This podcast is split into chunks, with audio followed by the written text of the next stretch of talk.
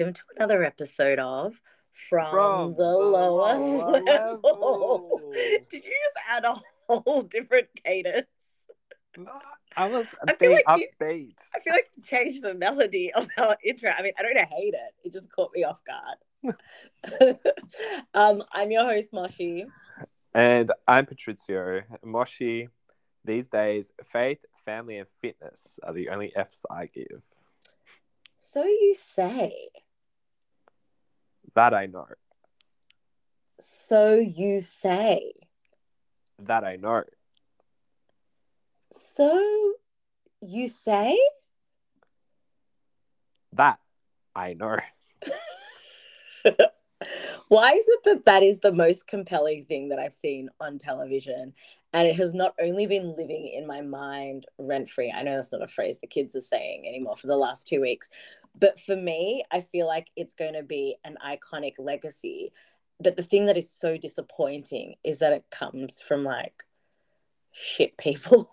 I mean, I Cool. love Sutton, but like, it's annoying that Diana had such an iconic moment. Like, it's so annoying. I guess, Moshi, we didn't get a chance to talk about it because it happened last week and we, we were interrupted by breaking news. But oh my god. that like I think that scene is just it's multiple things. It's like Diana and that bloody hat. the Gucci cap that because if she looks like I don't know, this you might be too young for this, but did you ever watch the cartoon Hey Arnold? Yes, yeah. and you know, because he's got like the football shaped head. Not that Diana does, but essentially I'm just saying that her head is too big for the cap. And that's the same way that the hat used to sit on Hey Arnold's head. Well, like somebody put together other photos of her wearing caps and like none of them look good. So She's yeah, no, keep going, keep going. uh, I was gonna say. So there's the hats, there's the lips, there was the confession that like she was being, you know, like not sincere in the apology moment. I liked that. I, I, that was refreshing to me, to be fair. and then it was just yeah that whole that whole interaction so she likes to wear athleisure. Have you noticed? And I just like I know we'll talk about Beverly Hills, but I just want to comment. She wore this like Gucci tracksuit in this week's episode. Like she's always wearing a, a designer tracksuit when she's at home, which is fair enough. We all wear trackies um or sweatsuits at home. But it there's just she still looks so put together and I'm just like the sweatsuit's not giving me the kind of cool gangster vibe it should be giving me um and the the gucci cap is one of those moments where i'm just like this is not a look. This doesn't suit you. You're, you look so much better in other things like literally everything else. I would i would say that the internet probably agrees with you. Yeah i think so and i don't want to body shame um diana but i think her like obviously her body has undergone a few changes recently because we do know as well that that's part of the reason why she had to donate a huge chunk of her wardrobe that she never got to wear. And um, obviously you know she's just had a child. She's also just gone through a miscarriage and, and she's you know we we i can speak as an older woman now. Metabolisms just aren't the same as they used to be. And i don't think she's really somebody who exercises. And fair good for her. She shouldn't have to. But um i think she's perhaps going through a transitional wardrobe at the moment. So that's why she's wearing the the sweatsuits. But i just want to say that i think she has a pretty banging body. And you know i don't really like diana but her body's great. All right before i um dig myself into an even bigger hole we have a really jam-packed episode today we're gonna smash the Moshi. I hope so. Um, we're going to be talking Real Housewives Ultimate Girls Trip. We're going to be talking Real Housewives of Atlanta. We're going to be talking more about Beverly Hills, and we'll be ending on Dubai. Um, last week we talked about the breaking news of Jen Shah changing her plea to guilty. But aside from Jen Shah, there's been a lot going on news wise for the ladies of the multiple franchises. So, Patrizio, talk to me. What has been the word on the street? Well, let's pick up pick up where you just left off. So I guess we got from Salt Lake City um, Andy sort of finally came out with his thoughts on the whole Jen Shah situation, and that he was very upset with the the final guilty plea. Mm. Um, you know, I think it was you know this discussion around that. You know, she was so adamant in you know her innocence at the reunion that you get to know someone and. For that all to sort of be a lie is very, you know, upsetting. Which you know is not wrong. No, and I think it really speaks to her inauthenticity. I think that's not something that I think we dug into a lot last week on that specific episode, but I think we kind of know that I guess the Jen Shah that we're being shown is a bit of a caricature. And she's clearly living a lie because she was really able to, I think, fool a lot of people on maintaining her innocence and maintaining that she had no knowledge of of the the things that she was doing that were wrong in her role but when it came to her plea she admitted not so much as she pled guilty but she admitted to knowing that there were unethical and potentially illegal things that she was privy to and i think that's really disappointing Well, look, it's not going to be the end of it because she was very specific in that plea, and so I think there's more more to this story. I'm sure. yeah 100% Um, Real Housewives of New Jersey. We found out this week that Dina Manzo will not be one of Teresa Giudice's bridesmaids, um, as we know that the, the wedding will be filmed. Now, we don't know if this is actually for Real Housewives of New Jersey or perhaps oh a spin-off a spin off, or I don't know, maybe they've shopped it around. Who knows, really? But um, Dina doesn't want to be on camera, so she's not going to be in the in the bridal party. So we found out this week as well that Jennifer Aydin and Dolores have joined the bridal party. this marriage is doomed i'm sorry but all of this are red flags that this marriage is doomed But did you see all the girlies are in Ireland? Correct. And I have sent our Irish correspondent. You don't know, but we do have an Irish correspondent. And I have tried to get them to be our boots on the ground. But it looks like we might not need to because everybody is filming them in Dublin and sharing it to the internet or in Ireland. I wonder what the premise of the trip is because it's clearly Dolores' trip because she's dating that Irishman, right? Correct. Very interesting. Well, I think the thing is, we've had another trip to Ireland before, which was very iconic. And chaos. chaotic, especially given that it was the OC. And I think that New Jersey have some big shoes to fill. I think the thing that will happen is the folks of New Jersey will feel right at home. I think we're, we're about to see a bit of a symbiosis between New Jersey and Ireland. I think there's a lot of similarities. I will say, I feel like it's been a very long time since the Jersey girls have been able to leave the country. For good reason.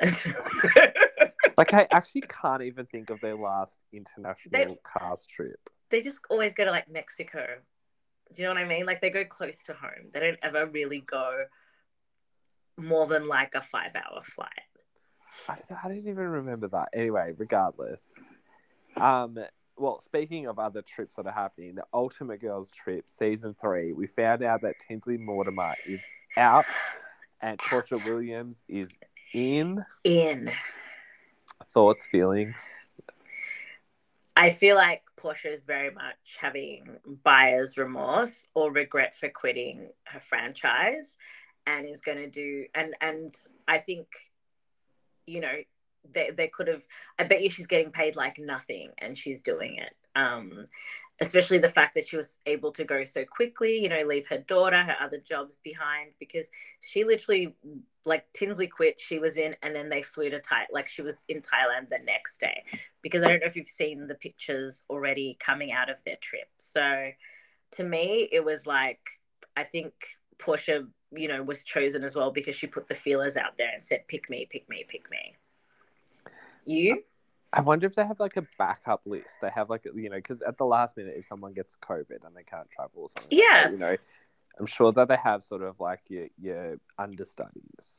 Well, I guess the thing is that we had deduced that this trip was like duets, right? It was the folks who are buddies. It was like, well, it was, it's like a Noah's Ark, if you will. What's a Noah's Ark? a Noah's Ark of franchises. You know, they're going on two by two from their different franchises.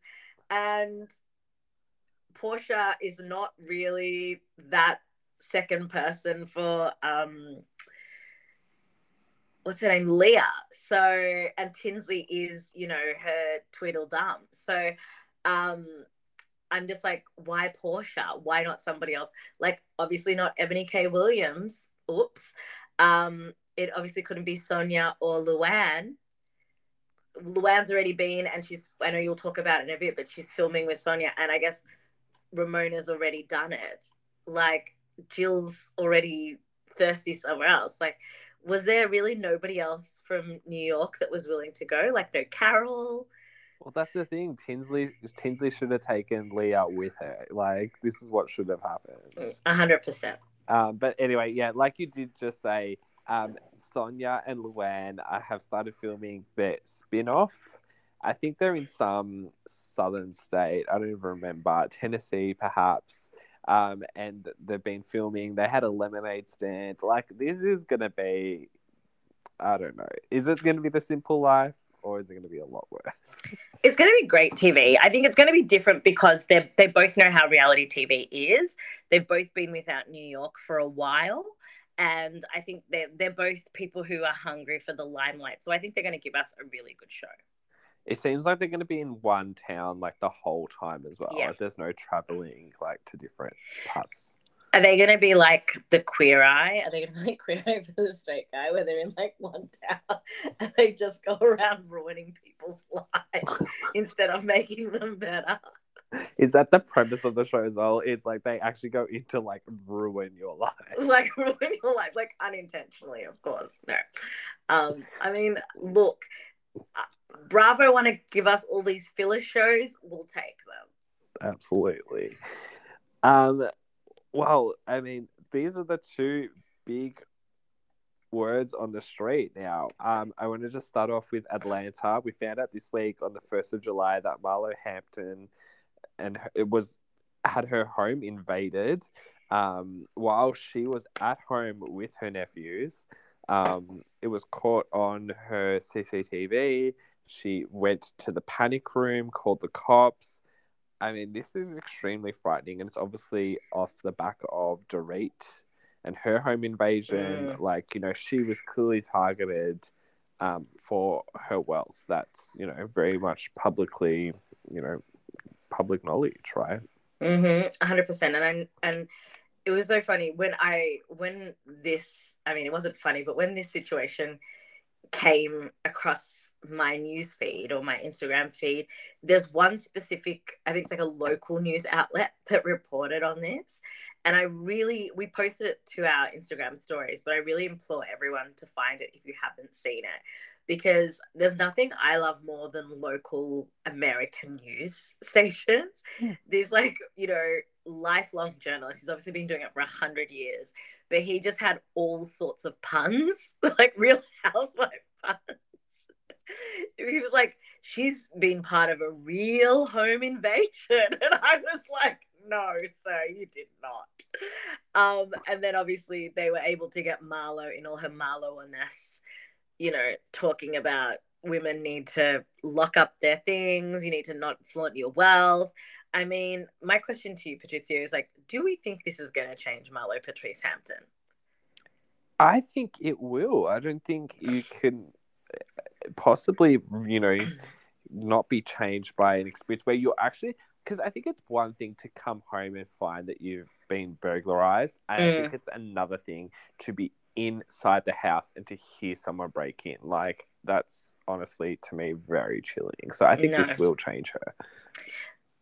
Has she also now potentially, and I know we're so like, this is like the worst cynical thing you can say, but I think she's kind of guaranteed herself a, another season with this storyline.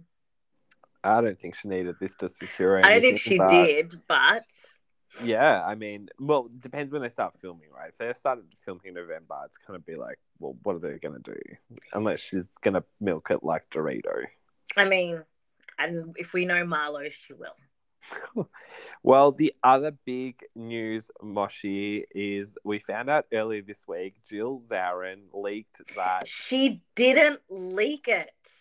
Okay, so what do you call going on the Instagram and saying that her friend Tamra is going to be returning to Real Housewives of Orange County? So Jill was reporting on what she had read in like TMZ or whatever. There's a whole thing about how it was already announced.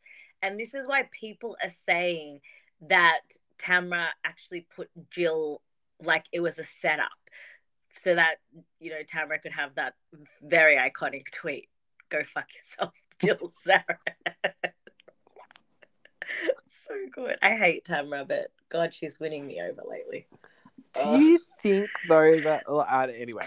Regardless, we got the confirmation on Watch What Happens Live today. Tamra, uh, she was on the show yesterday um, with Vicki Gunvalson, but then she made another guest appearance in this episode um, and yeah, went and grabbed an orange off Andy's bookshelf and declared that she is coming back for the next season. I mean, it was very awkward and watch what happens live with Vicki because they asked her a question about whether she's in contact with Shannon Beador. And Tamra was like, I haven't spoken to her for months, but like, we have been texting recently, and it's like, and there is just another little breadcrumb on this journey. But poor Vicki, Vicki must be fuming. Yeah, but well, I mean, look, I guess let's see what happens with Tamra. Um, you love her or hate her, she's good for the show. True. So here is what I'm thinking because we know that the the confirmed housewives are Tweedledee and Tweedledum. So Gina and what's the other one? Well, are they confirmed? Like? Yeah, yeah. Who's confirmed that? Source is the Real Housewives Instagram. Um, what's the other one's name? Gina and Emily. Emily. Heather, Beador, and Tamra. I am gonna say something that I never thought I would say. I know recently it's been you canceling people. You said you would never cancel Housewives. Oh my god, are you canceling Shannon Beador? No, never. Um, well, I never should never say never. I think that if Tamra comes back, Vicki deserves to come back.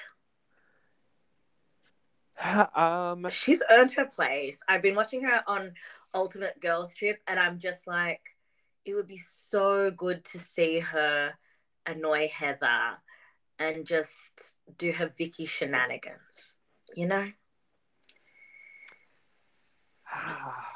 I don't know. I just think if Tamra comes back, Vicki deserves to come back. That that's how I feel. Well, then Alexis I, deserves to come back. Like, well, Alexis Alexis Bellino does deserve to come back. She is a top tier housewife, full of bullshit, completely delusional and hot. She deserves to come back. That would be a really good season. And it would make sense because she's friends with Emily as well. And I think she could potentially bring out a different side to Emily. So I'd be okay with that. I think if you're going to just go all OGs or bring back OGs, bring the three of them back all together. Can I just say that I have recently seen a lot of memes online about Alexis Bellino and her like kids being underwater. She she's insane. She was on a below deck and was Alexising like there is no like it's nobody's business. Well, Moshi, let's take a quick break, and when we come back, let's get into this week's episodes because we got a lot to unpack. Oh, see you soon. And we are back to talk about Ultimate Girls Trip. It's the Ex Wives Club. We're up to episode six. Um, Moshi, can I just say that this was a redeeming episode for this Ultimate Girls Trip? Okay, when you say redeeming, are you uncancelling anybody that you've cancelled? No, everyone continues to be cancelled. who, like Dorinda, and you know what? I'm really glad that Brandy had the conversation with Dorinda that we've all been thinking, right? Like, people love you from the earlier seasons, but if you're gonna act like the monster that you are right now, you will remain on pause forever. But do you? So, I mean, I really want you to talk about what was redeeming, but I think while just we're just talking on the subject of Dorinda as a monster, I think I think that um she did in this episode for me. It seemed to me that she was aware of her bad behavior very early on in the episode, and because she had that awareness early on, she was able to receive the prayers from Phaedra, the the message from Brandy, and and for me, I was like, is that growth or was a producer in her ear? Oh, it's fake. I don't There believe that Dorinda, like, you know, she, like I said, Brandy literally had the conversation with her. And even if Dorinda's behavior was improving before that conversation, like, that was definitely the realization point, which I think informs, like, her better behavior in the second half of this episode. Yeah. Where it's just like, you, if you keep acting this way, like, people are going to hate you. And, th- the, like, Brandy was right. Brandy gets it. Like, Brandy, as crazy as she is, I think she's been giving a lot of good advice on this like girls trip. No, but I think that's the thing that has always been true about Brandy. She is 100% self aware and she's 100% aware of the situation. And I think that that's the issue that people really have with her, aside from the fact that when she's drunk, she's really rude and really mean. But I think the other thing that the other issue that people have is that she understands the way the sausage is made and they can't pull one over her. Sorry, I just got distracted by sausage. Um, I was thinking about how sausages are made. Gross. But um, yeah, look, no, it was it was redeeming because I feel like for the last five episodes, it's been chaotic and like we've said it before, like it's been so bad that it was kind of good. But this was just like a wholesome, good episode. Like there was no crazy fighting. There was no like just you know over the top Dorinda bullshit. Like it was just, I mean, other than Christmas, but like it was just a good episode. They were getting along. I think they had. That's the thing. They had finally gotten to the point in this trip where they're kind of like, let's just get along. Like let's just try to have fun. And I think we saw the versions of every single housewife that initially made us like them because they are all iconic housewives. And regardless of whether I like them now, there has been a time where I can say I've categorically liked every single housewife on this franchise, including Taylor Armstrong. And I felt like they were finally giving us those original housewives that we really liked. Even Phaedra with her being secretive, you know, that was the whole thing about Phaedra right at the beginning, is you never got the whole truth about what was going on with Phaedra. No, Phaedra was like trying to tell them that she was giving birth at like five months. Jesus Like- Christ. Like literally.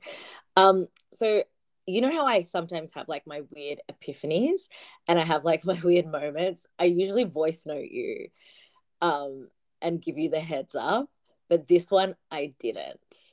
But I want to run it past you and I run it, I want to run it past our listeners. I am convinced that Marco is a producer.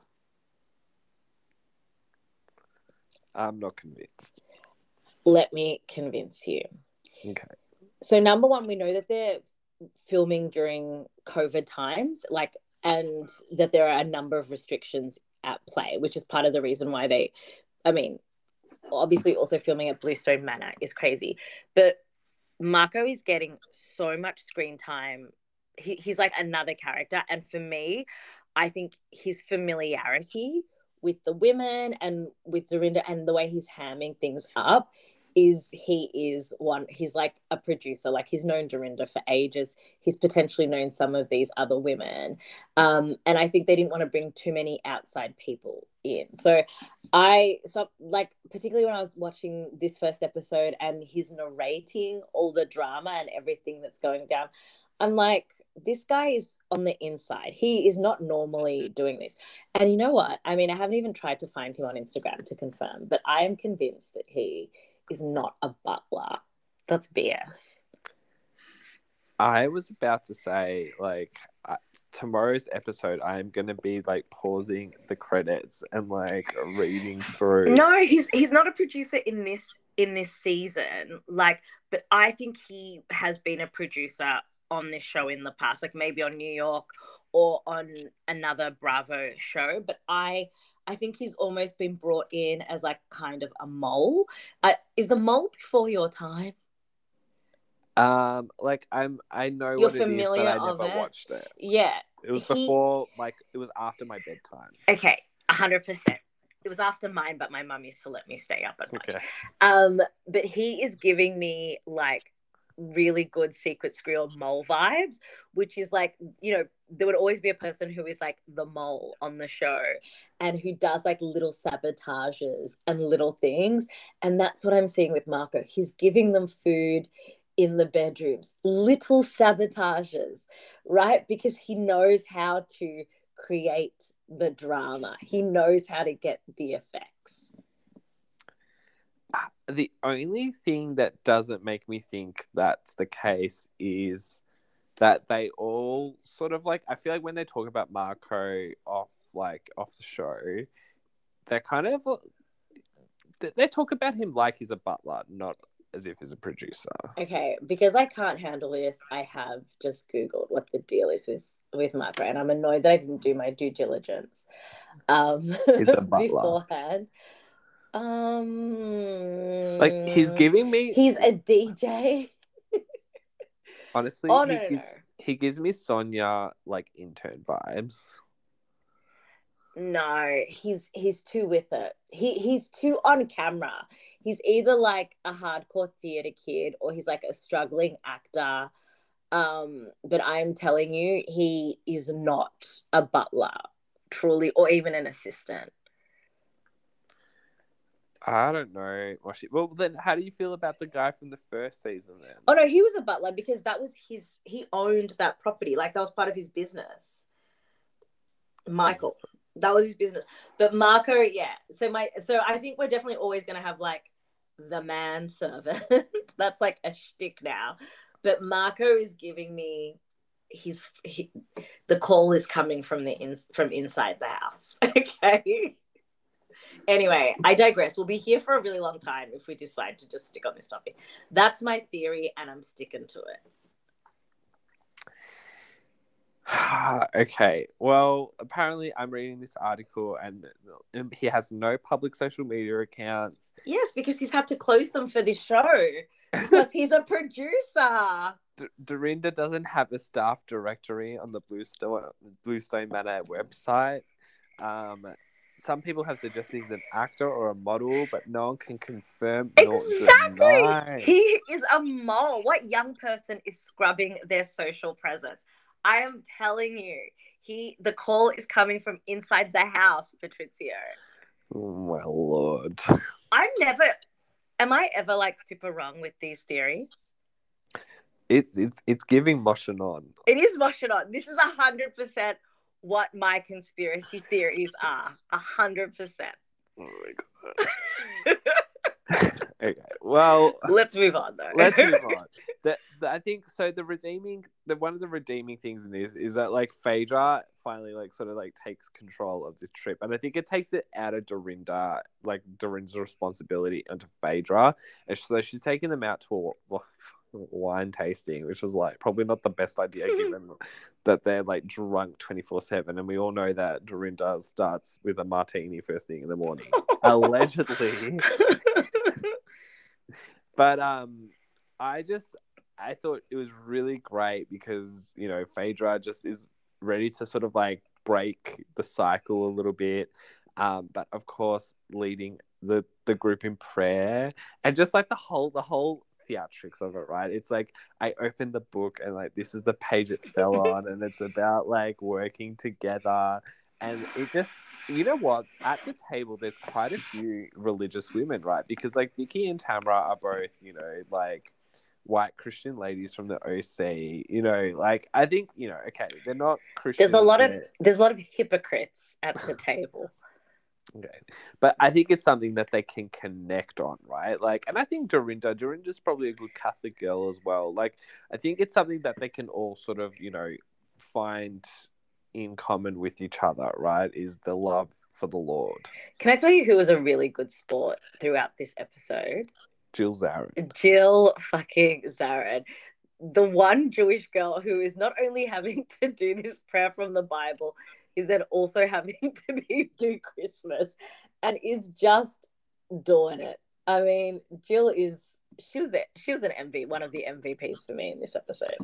But she has to be because I think she's figured out that like there's not really much going on with Jill Zarin, so she's gonna have to be like really on board with whatever they throw at her. But I think that's what Jill has always been. Like Jill is she's either throwing the party, but if somebody else is throwing the party, she always gets involved. Like Jill is always a good sport, in my opinion. That's how I watched those episodes. But I think the other side of Phaedra that we see is obviously like Vicki starts to have this conversation with Phaedra about well, she asks the table like, how does everyone feel about their exits from the show, right? Mm. And Phaedra is extremely cagey, doesn't want to answer because obviously her exit from Atlanta was not in the best of terms.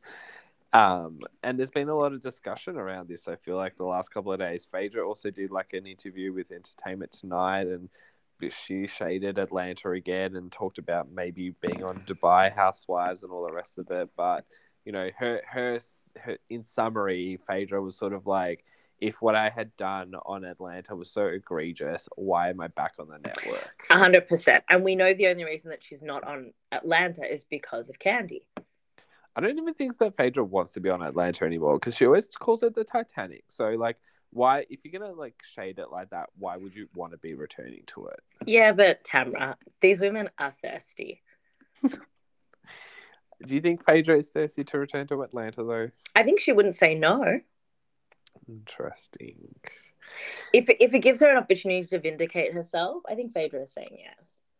Can I just point out that we once again learnt that like when it comes to the law, Phaedra is perhaps not that good.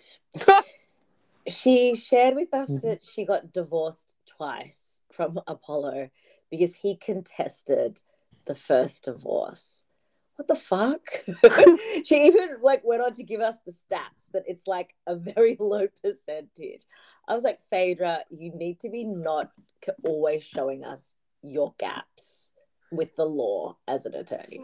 Wa- Was she? that You're assuming that she was her own divorce lawyer. No, I'm assuming that she would be connected with a much better divorce lawyer. You you know why Phaedra is famous as a lawyer, right? What? Who did she? Who did she um, represent? Bobby Brown. I'm pretty sure it's Bobby Brown. Like that that's what she's famous for. Uh, uh, She's, okay. she's not famous for being like a really good attorney. That's what I'm just trying to share. well, she picked the wrong side of history, perhaps. But um, so that's that's the daytime activity. The nighttime activity is Christmas at Bluestone Manor in September. How do you feel about this themed evening? It was a reach. I kind of loved it. I mean, I guess it it it, it made for a really good storyline because, like, you know, Bluestone Manor is Christmas, but it's like, please,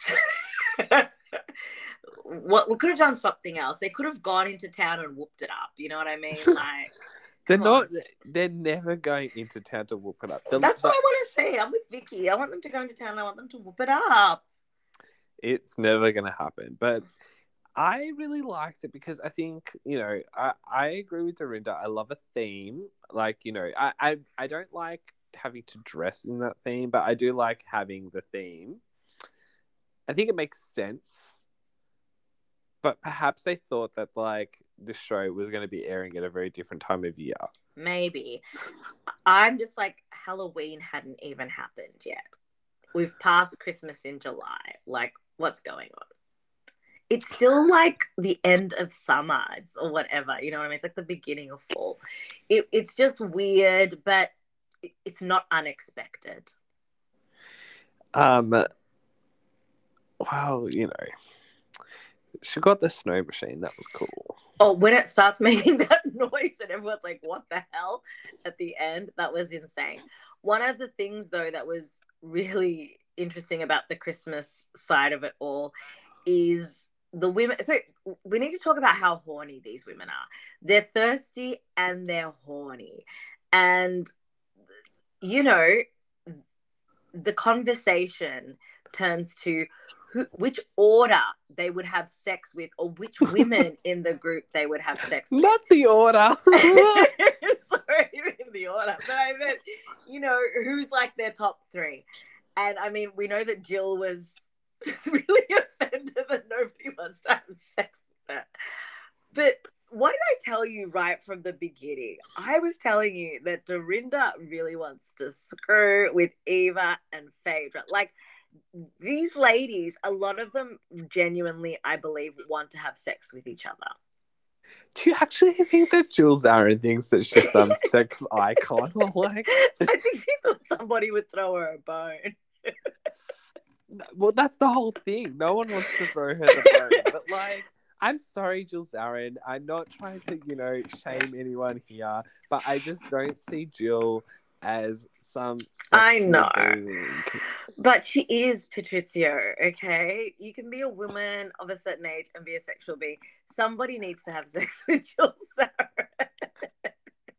but before we, it's the same. I will say though, like no one wants to have sex with Taylor Armstrong either. Like, you know what I mean? Jill just needs like. And who's having sex with Dorinda? No one's having sex with Dorinda either. Like, but my thi- my thing is, this group of women, it's just such a bizarre group for the conversation to turn that way. But it's very telling how horny they are. And one of the more beautiful conversations that I really enjoyed is the conversation between Brandi and maybe this is why I was happy to I, I want to see Vicki back on OC. Watching her interact with Brandi was giving me all the things that I love about Vicki. Just like her facial expressions, the way her voice goes up in that other re- like register when she's like no, when she's like offended by somebody or like faking this being offended, and just but at the same time being like I really like you, I think you're a great mother, but I don't want you in my vagina. like well, that's the thing. And again, Brandi doesn't want to have sex with Vicki. No. She just wants to teach her how to use a vibrator. No, but but I think Brandi also understood the the assignment, and this is where I think that Brandi is, as Carlos King has coined, with the use of Eboni K. Williams. We will reference the people who created this term, force multipliers. Brandi is because Brandi is pulling the best bits out of all of these women. She gave us the best of Vicki by teasing her in that way. She knew it would she knew it would bring it out of Vicki and it did. Even Taylor Armstrong, they were like freaking making out like a week ago. Like Brandi has has done good production. Absolutely. I will I will second that. Um they do like a white elephant um after the dinner and everyone's brought a gift. And again, I like stuff like this. I, like I love a white elephant. I like that they had to bring a gift like from home as well. And like Vicki, like when they're like getting ready to go and like she like her wrapping was terrible and it was like because it came like the day before she was leaving. Um what was your favorite gift? Like what which one are you stealing? The Gucci scarf or the vibrator, hundred percent. I can't like I can't even think of like what else was an option other than those two things. Because the other things were rank. There was like a candle. The ugly Christmas jumper. Oh, oh the Jo Malone candle from Vicki actually is pretty good. It's like a four wick candle. I mean, Jo Malone, like that's a, a, if there's if there's a theme to this trip, it's Jo Malone. Is it? Where else has Jo Malone been? It's just these women are a Jo Malone crowd. I want to be a Jo Malone crowd. Well, Don't you remember you... Kathy Hilton was a Jo Malone crowd? She got like a 10 wick candle. That's why I'm saying, like, welcome to Bluestone Manor, Moshi. Yeah. Like, you would fit in. Um, okay. I'm offended, but also not offended. It's a very weird place to be. anyway, keep going, keep going, keep going. Um, yeah, I don't know. And like, just on the Gucci scarf, are you allowed to steal something that has already been stolen? You're not supposed to. You're not supposed to steal it again. But to be fair, I was there for Tamra doing it. No. I, I, Uh, just, didn't- I just didn't think Taylor deserved it. um, no, I'm sorry. That's breaking the rules. I'm not having it. I think that's how I ended up with my karaoke microphone by doing the double steal. So I'm okay with that. Uh, so, all, in all, this is like why I thought it was like a really good episode. It was Like, a great we left, episode. We left Christmas dinner and no one is crying. No one's in that confessional room, like being assaulted. Um, Marco is safe and to slay another day. not, not Marco is safe. Shantay, you stay, Marco. I mean, Marco like was almost eaten alive, and I'm sure at some point in this trip he will be. And he Um, will love it. Moshi, there is a little tidbit um, from Watch What Happens Live this week. Apparently, um, there's well, there's actually two things I want to discuss. Um, one was that Vicki apparently got broken up with on this trip. So apparently she had been like on the rocks with Steve before coming on the trip, but then actually when she arrived, got a text message from the man saying like, "I'm breaking up with you." What a CUNT, and I believe it. He's a trash human. We know this. Absolutely. And I think that like definitely informs Vicki's like mood a lot more, knowing that he'd done it like while she was there. But also, I mean, this is the woman who is just constantly morbid and depressed. What did she say? Like, she was like, I don't want to be the per. I don't want them to say she died sad. Like, that was classic Vicki. It was brilliant. Vicki's always thinking she's dying. And apparently the other the other little tidbit from Phaedra's interviews this week was that apparently they do discuss her exit from Atlanta. It's just not shown um, and it was discussed before this scene at the winery. Yeah. And that'll be because, you know, Bravo's protecting their ass. At the end of the day, they're going to tell the story they want to tell, right? Correct. Well, let's move right into Real Housewives of Atlanta. We're on episode 10 of season 14. Um, but let's just let's jump back a week because we didn't talk last week. Um, and at the end of last week, Sheree's holding her um what's the theme of this party? Coochies.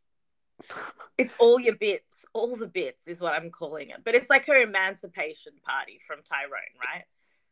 Uh, I thought there was something about neutrals in there because they all have to come in neutral tones. Okay. I thought they just had to all come in pajamas.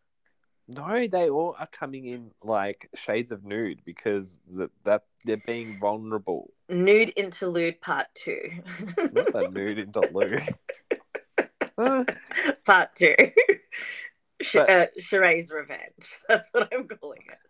honestly, the only like important parts from this um this whole thing for me, um, really well, really it's it's the Fatum of it all, right? Because she brings the coochie cleanser. hmm because I didn't know this, but you have to like you have to um what's the word steam steam clean your vagina. You gotta you gotta remove the evil out of there. Not the evil. The evil, it has to go. So Fatum's brought this sort of like incense. It's the same incense we saw like the week before in Dubai that Sara had. But Sara wasn't bloody steam steam cleaning the cooch. Yes, she was. She put it under Nina's dress. Go back and watch the. Uh, thing. no, that's true. Yeah, but I feel like this was there was this was a- this was an Atlanta style coochie cleanse. Like they put the Atlanta on this. Yes, but it was the same vibes. how do, how are we feeling about Fatum as a friend of other than her coochie cleaning abilities? I think she's great. I think she has no idea what's going on, and she's just been an African queen, and so I love her. More, I want more, you know, East Africans on Housewives. They are phenomenal. Where is she from again? She's from Djibouti? No, she oh, she could be like Ethiopian, Eritrean. I think she was from Djibouti. Uh, I don't know. In my mind, she's from Djibouti. You want her to, you want her to be Fatum from Djibouti, shaking your booty. Um, I just want to say though that Sheree's party for me was a return to form for Housewives. It reminded me of the very first episode of this season when the girls are doing Dancing with the Stars with Kenya and Sheree walks in. It is giving me it's it's like it's what do they call it? Like it's bougie, but it's ratchet. It's all the things that make these women fun because they're just living their like fullest, truest, authentic selves. Of course, they're going to be drawing pictures of dicks and having really great girl talk. It's like, it's like a, it's like an episode of Sex in the City. It was good. It was real. It was fun. Which, and I feel like this week's episode was not great. Not that at all. But one of the things that I did want to call out from that episode before that also made me happy is that She by Sheree is for the BBLs. So, you know, Sheree wants to make sure that there is elastic in the joggers that the girls can pull in because now that they've got those BBLs, they've got the very tiny waists. And I was like, just hearing that Sheree is for the BBLs, I want some She by Sheree. Oh, I see some She by Sheree in your future. A hundred percent. I think me, like everybody, is just waiting for it to be available. Do you think that it's gonna be a success? Yes. Patrizio, it's going to be a success just because it's gonna like material like everyone is going to buy She by Sheree. Not because they want to actively wear it, because it's so iconic. Everybody wants a piece of it. They want a piece of history. A hundred percent. Because there's going to be one run and that's it. There's not going to be another another season of She Let's not let's not say that. Let's have some faith in spring, summer, and September. You know, like let's have faith. I, I don't have faith because the it's the supply chain of it all, Moshi. Doesn't matter. She'll find another supplier. Somebody will come to her rescue. Support BBLs. I uh, so that was last week. This week though, it really was Marlo's episode. Mm. Other than, even besides the fact that she is hosting this um, trip to to the cabin, Blue Ridge Mountain. Um, but it starts out from the fact that she's kicked out her two nephews because she can't take it anymore, and she's given them thirty days with her sister. Um, her sister, a true saint. She's already got three kids, and then she's taken in another two that She got- has four children. Oh, okay. Sorry, she has four children, and she's taken on another two children who are going through some things as well. And she's also somebody who you know comes from a broken home and, and comes from and you know she's you see her like she's coming from her job that she's obviously working extended hours on all this sort of stuff. This whole marlo so i'm in two minds this whole marlo giving up the boys i can't tell if it's a storyline or if it's real. So i know like early on in Atlanta, you know, I love Marlo, but you were saying that she's doing too much. And for me, I feel like this is one of those moments where I'm like, I feel like this was a really specific choice that she made because that's why she's showing it on screen to sort of extend the storyline of her Munty status. But I feel like it was a bad decision. And whoever told her this was a good idea is not a good person. So I have two thoughts on this. My first thought is that I, I 100% believe that this is true. I think that Marlo is not a selfish person, but she's only Yeah, she about- is. okay, so she's a selfish person, and she's all of a sudden had to take on these two boys, and uh, this is like a, a tough time, right? So the boys are full of hormones because they're of that age. Their mum, like, literally is like not in a good place, and they've seen that, and they're acting out and all the rest of it too. And it's just got to breaking point with Marlo, and I think that's the thing, Marlo rather than working through this, rather than trying to figure it out, she's just gone, you know what? I'm done here. Like, go, Mm. go and get rid of them. So I think there's that's part of it. But then the other thought that I had was, I mean, she's got this trip to the blue, the to the mountains. She's got this trip coming up to Jamaica. Like, is it just that like the kids are gonna go stay with her sister because she's not gonna be around for the next hundred percent. So this is this is what I mean. It's it's all too convenient, right? but I don't think it's that like somebody has told her like, your storyline should be that you're like too overwhelmed by the boys. I think it was just sort of like I don't know, the boys needed to disappear for 30 days and it's sort of been hijacked perhaps by some of the other women.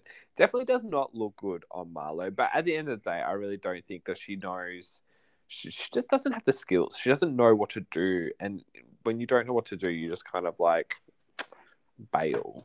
Yeah, it's really troubling. Like some of the things that she says, you know, like her sister can handle it because she's already a mother. And it feels to me as well like we get that little clip, you know, after they meet that Marlo can throw money at the situation, right? She can give her sister money, and that's why her sister is able to cover it and, and be with the boys, not thinking about like the mental and physical burden that this is putting already on a young woman who's got her own family and her own relationship. But I think 100% this is a side of Marlo that is not a good side. This is the side, I guess, that comes from the trauma that she's experienced in her life. Um, again, in a weird way, I think it is another onion layer because we are again seeing another side of Marlo. I think also meeting her sister, her other sister, and her telling us this story about how she also took this sister in. Again, I mean, I will give it to Marlo that you would think having been on the series for so long as a friend of like over 10 years, what could she give us? But Marlo is giving us stuff that is completely new and full each time. So I think she's doing what needs to be done as a housewife. But yeah, this is just really sad for me. I and and and the worst thing is that it's now going to become a huge plot point and it's the thing that these women are going to use and hold against her. well, you know what's funny? I feel like in a lot of these franchises, it's sort of like, well, you never judge, you never judge a mother for you know how she raises her children and all the rest mm. of it. Mm. But is being a Munty like is that open to open to critique then? Like because you're not the actual mother, like you know what I mean? It's sort of like I think the difference is that Marlo actively is telling people, I can't handle it. It's too hard. I've given them up. I've kicked them out. Like people are literally just she she has made it part of the storyline. I think Marlo could have never spoken about it and it would have been fine. Or she could have spoken about it in a different way. She could have said, I'm really struggling. I'm going through these issues with the boys. I'm not too sure how to handle it. I've have to ask my sister to intervene and and give us some time. But instead she's framing it all about her. Right? And yeah. that's and and so i don't think this is so much a critique on marlo as a munty but i think it's a critique on just marlo I'm I'm going to be a Marlo apologist until until further notice. I still love Marlo. This is not me holding it against Marlo. I just think that this is a weird flex and not what I wanted to see. But again, she is if she's if this is who she really is, we can't fault her. She's doing the assignment.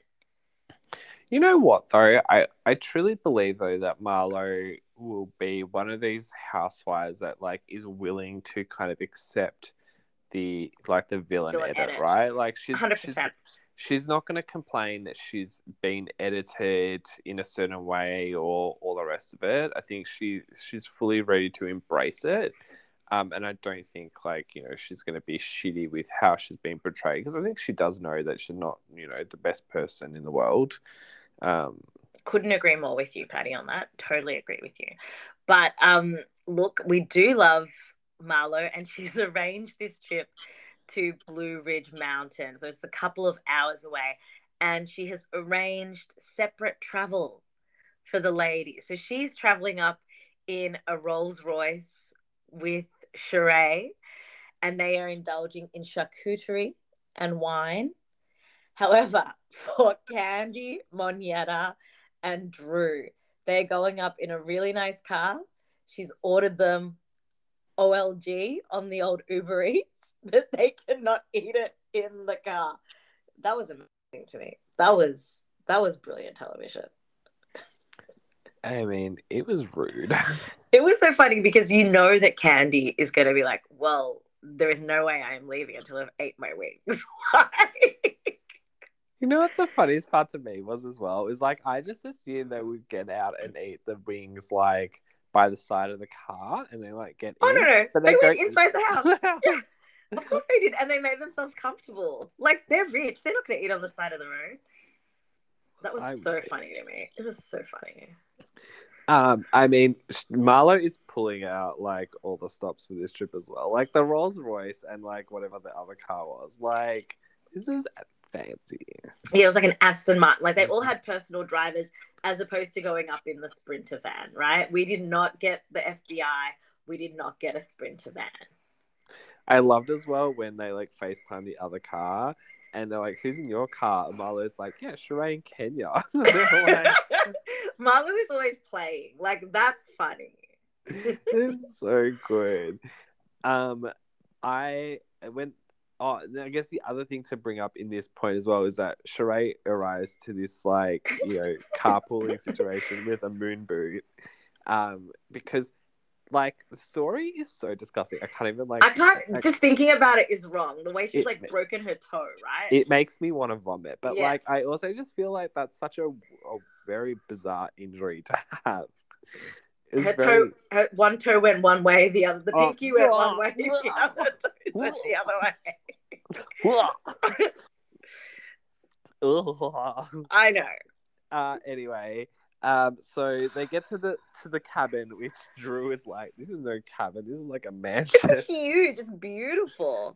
Uh, but like again, what did they think that Marlo was gonna have them in like some sort of like shared shower accommodation or something? No, but what I love is that Marlo is like making sure that they're wowed. So she's like deliberately lowered expectations. Um, but in the in the cliche of all all housewives trips, we've got to divide the room somehow. So Marlo has devised this game with candles that have a description that is related to each woman. Just I don't know. It was so shady, but the shadiest bit was like Drew. Like all the really good ones, Drew thought it was her, and they just gradually got to be worse descriptions of the women. And then Drew was like, God, is that is that me? I can't even remember what they were, but they were low down, dirty descriptions. But just Sheree claiming whatever toxic stuff that, that Marlo had said about her. Oh my god.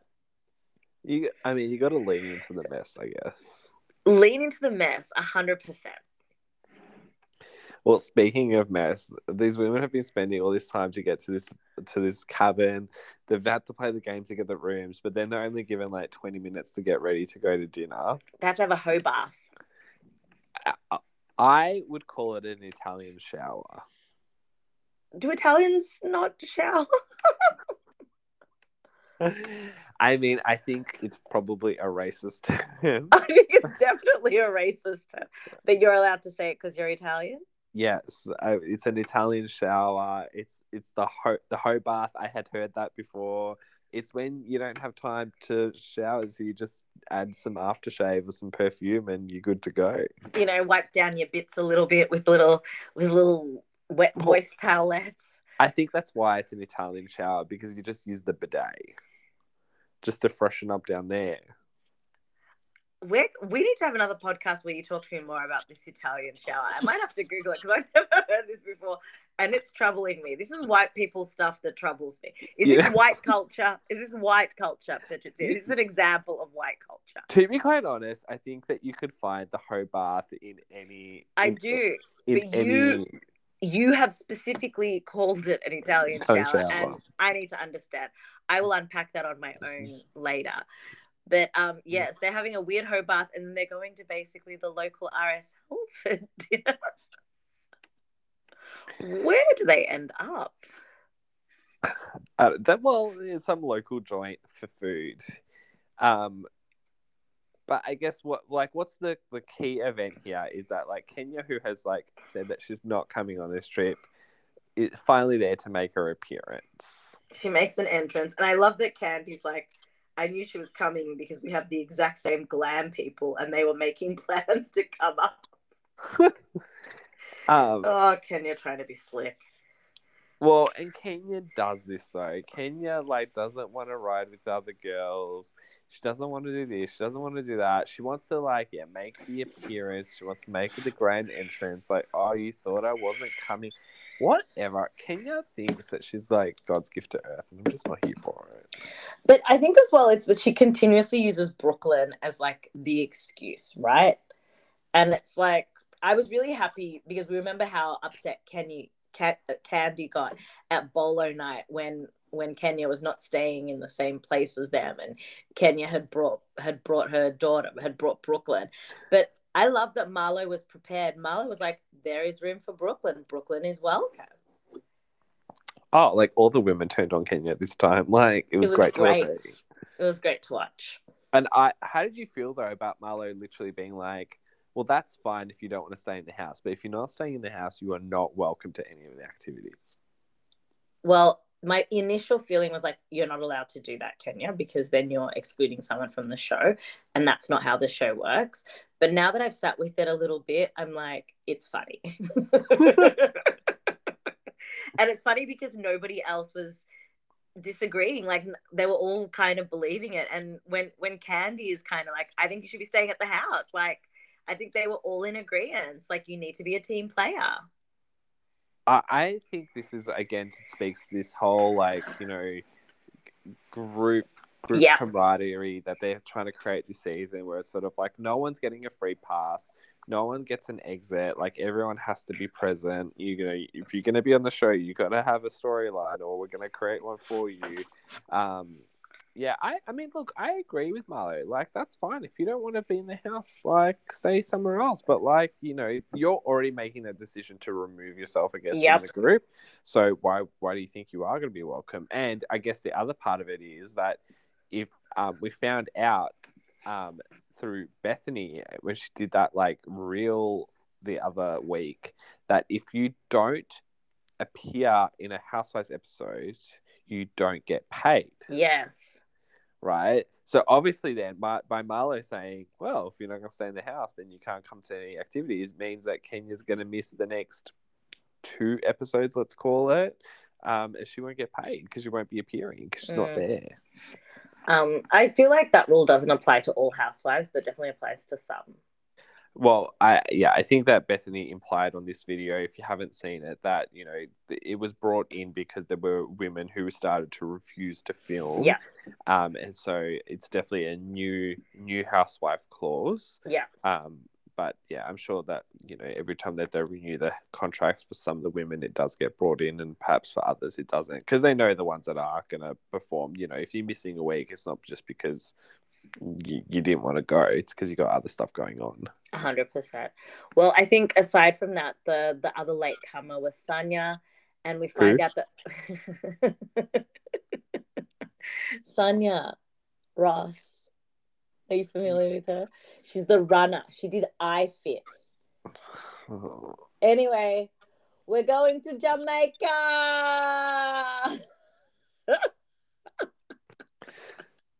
the way you just wish she was not on this show. I mean, look, the way that we went all episode without seeing her, and I was fine with it. Facts. Um, you know what? Is it rude of her to have announced this trip on Marlo's trip? I'm gonna say perhaps. no, I think it was good. I think it was the right time. I, you know what I love more than anything? I've realized this is one of my weird kinks. I love housewives by the beach in bathing suits. You know it's going to be a turn up you know, whenever they are at a beach and they are just wearing like cover ups and b- bathing suits, especially the women of Atlanta, look at how Kandi met Todd. Like, I mean, that was in South Africa, but like shit's gonna be good. So I'm more happy for them to be somewhere sunny. You know what I love about Housewives trips is when they're like, yeah, I have to go to Jamaica tomorrow. And guess what? It's a girls' trip. Everyone's coming. And then everyone's like, oh my god, my, my schedule is completely free. Like I'm able to. Okay, Patricia, we understand that you know that this is a heavily edited situation, that people are aware ahead of time. We get it. You're smarter than all of us. Okay, but stop ruining the fantasy. Uh, I mean, look, Sanya. Her husband's hot. I'm trying yeah. to find positives here for you to connect with her on. Her family is hot. Her family is hot, but I like... know you. I know you like her whole family. That's what I'm saying. I know the things you like. I mean, look, yeah. I, I, I wish her the best. I, it'll be it'll be interesting when we get to Jamaica in like two episodes time, I suppose. I can't wait because I know her patois is going to be really really strong, and I love patois, love Jamaican accents, except when they come from um, Chet Hanks. But um, let's take a break and come back and talk about Beverly Hills and talk about Dubai. And we're back from the break, Moshi. So many We are back. today. This is the last break. because we're getting into the, the home stretch here. We're talking Beverly Hills. It's episode 12. It's se- season 12. No, it's episode, Episode- 11, season 12. and I thought I had messed up season and episode, but it was the numbers. Um, I mean, look, the best part of this episode is that Kathy Hilton is back Back. and the way that we're all just like skirting around the issue that she has been in contract negotiations for the last 10 weeks and everyone's just like but like they're kind of they kind of break the fourth wall a little bit like Garcelle does when she finally sees Kathy and it's sort of like oh like you're here like you no, did but it. Gus Garcelle is but Garcelle is also relieved that Kathy is back. especially because let's be honest, in Du- in Dubai and in Beverly Hills this week, there is an additional housewife who makes her return, Miss Omicron. not Miss Omicron Miss Omicron is here. She is another character. She is knocking bitches out. She's stopping people from attending weddings, and we needed Kathy Hilton because.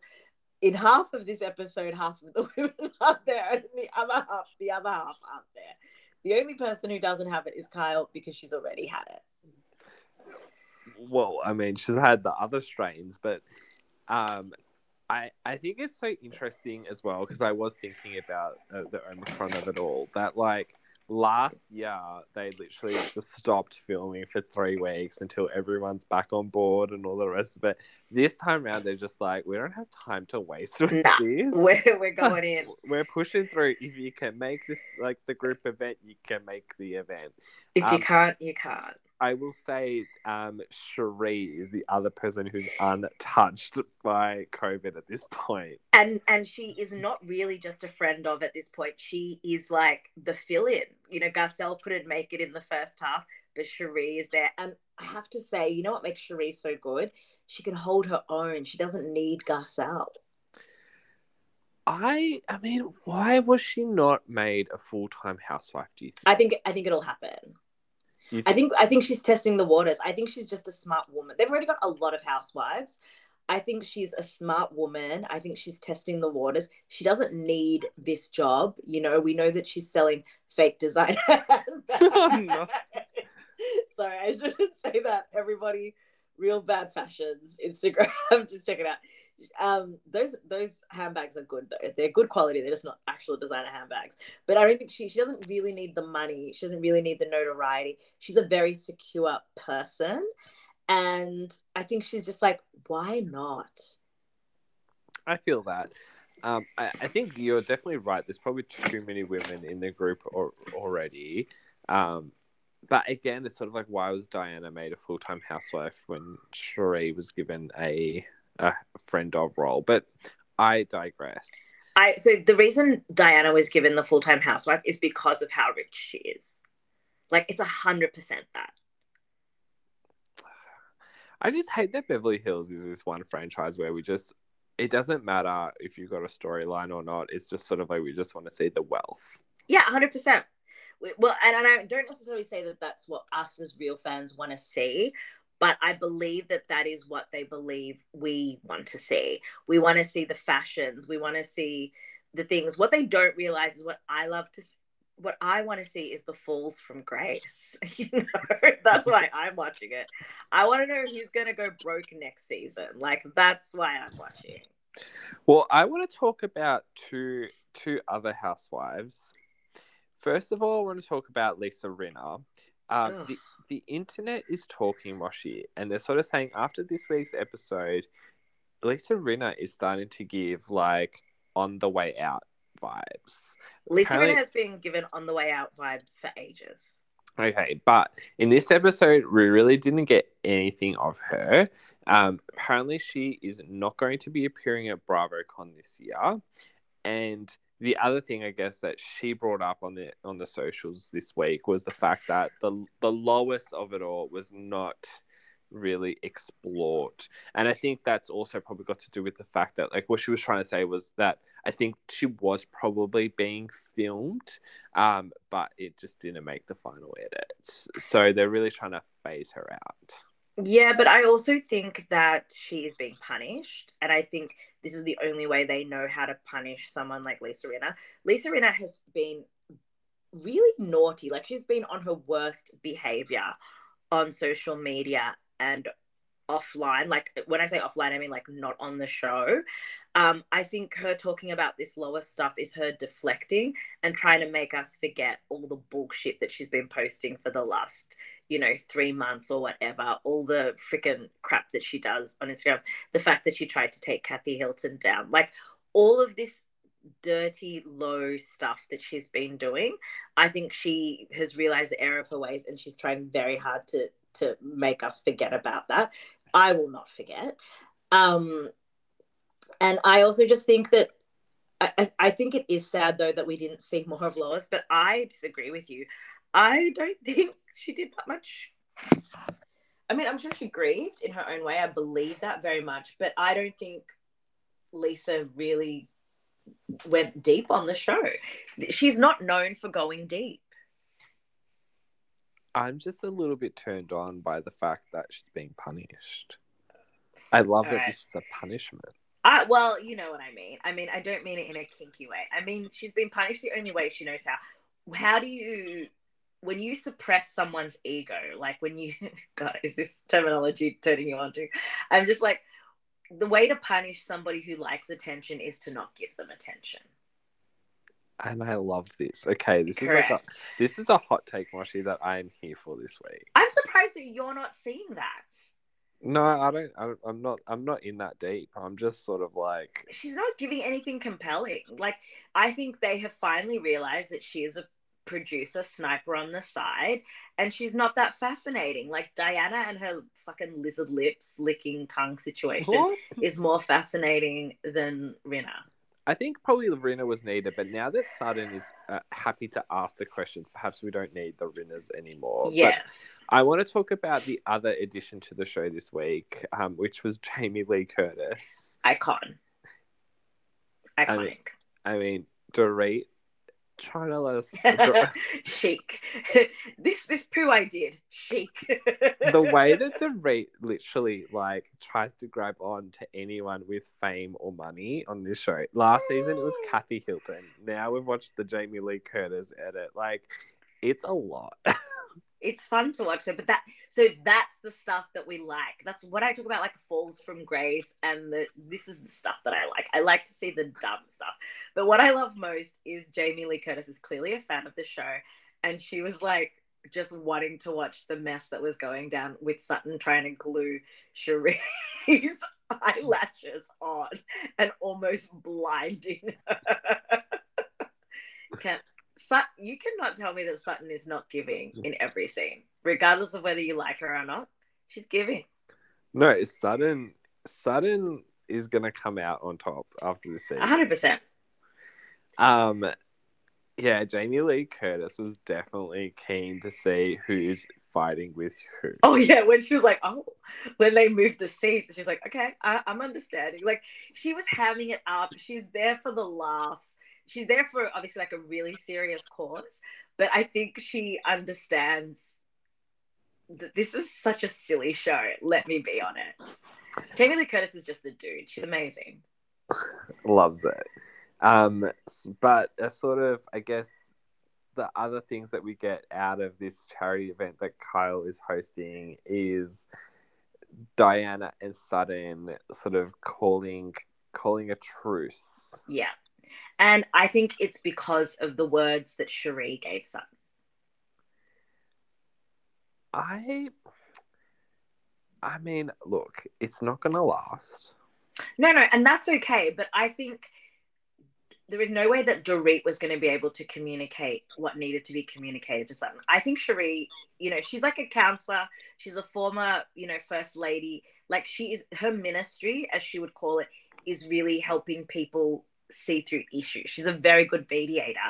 And I think her and Dorit having that chat with Sutton really made Sutton see it in a way. I think I was so relieved that Kyle wasn't part of that discussion because I think Kyle would have Kyle, the way she produces and the way that she stirs the pot, and even Garcelle, I think they would have made it worse. And I just think that that was it was the right people talking to Sutton to make that truce happen on Sutton's side. Is Sheree going to be a more powerful friend of than Kathy Hilton? No, because um, we are going to talk about Kathy Hilton in a bit. Kathy Hilton. So I, I just feel like Jamie Lee Curtis, Kathy Hilton, eccentric, eccentric rich white woman. I love it. I was happy to see Diana and Sutton come to some sort of agreement because, like, you know, I, this is the thing, and I I really respect Sutton for this. Is that she's sort of like, look, we don't have to get along. We just have to exist in the same space, and Diana really didn't feel like she was going to be giving Sutton that opportunity. So I'm glad that Diana has kind of like changed her tune. Yeah. But I didn't like how much screen time Diana got in this episode. Like it was a lot of Diana. Well, she did throw a party, but before we get in, before we get into Diana's party, I think the thing that I really loved about Sutton as well is I think Sutton like obviously super humbled herself by acknowledging the fact that like okay Diana, I fucked up. I get it. You don't we don't need to be best friends but I want you to know that I want us to try and I'm going to allow you to take as much space as you need to take. But what I love about that is the ball is also very firmly now in Diana's court. But this is the thing that I feel like Sutton has always given this opportunity, especially to Diana. Kind of like it was the same with the lunch. She Yeah, but it didn't it didn't so they say that I know it did not go the way it was supposed to go because the right mediators were not there. And uh, to that credit, I do want to say Diana did point out that she just does not understand Sutton and that they did need a counselor or a translator. And I agreed when I saw that in that scene last week. And I think we saw in this episode that that really was what was needed. They're lost in translation, they're speaking different languages. Neither of which are English. I think it takes Sutton time though as well to sort of like really work on what she means. Like I think, you know, it takes her a few rounds of these things to actually get to the her point. Yeah, I agree. Well, what do you want to hit next, Moshi? I want to talk about Kathy Hilton again. Oh my god, look at you. You're like can we talk about something else first? Okay. no, I'm just joking. I'm just trying oh, to okay. you up. Oh but, um... no, no, I'm open. I'm in such a. You don't understand. It's like Kathy is back. My spirit is cleansed. I just wasn't feeling it. No, I understand what where you're coming from, but Here's the thing that I think is kind of funny. One of the things that I think Kyle tries to do with Kathy is she tries like she tries to make fun at Kathy and in a way belittle Kathy, like make us all see like what a derp Kathy is. And why I love Kathy Hilton is because she's so unbothered and unfazed that Kyle ends up looking like the derp. I hmm. expect Kathy Hilton to not be able to find her phone I expect Kathy Hilton to be messaging you in the comments of Instagram. If she wasn't, I would be worried. I suspect to knew Paula's name the whole time. And perhaps she was protecting Paula's privacy last season. I know that's a reach. okay, hang on. I know it's a reach, but we need to talk about how smart is it that in now that she's back, Kathy Hilton makes sure that she repeats Paula's name repeatedly? Like this woman is a fucking genius. Do not try to fuck with her, Kyle. You look like the clown every single time. And the way she was, the whole caviar, the way she made sure Kyle had her own butter. I mean, eating that baked potato, like Kyle saying that that baked potato wasn't a meal as well. I was like, okay, that is rude. For some of us, it is.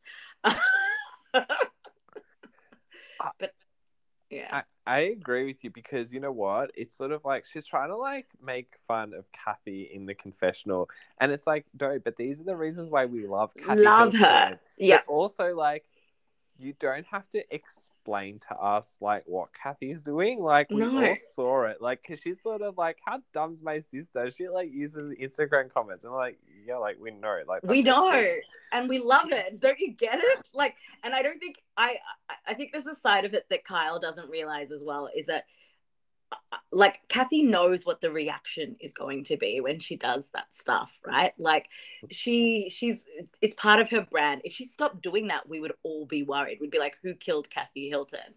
Um i guess the other thing for me is like the party that you didn't want to happen diana's christmas party and kathy hilton's arrival.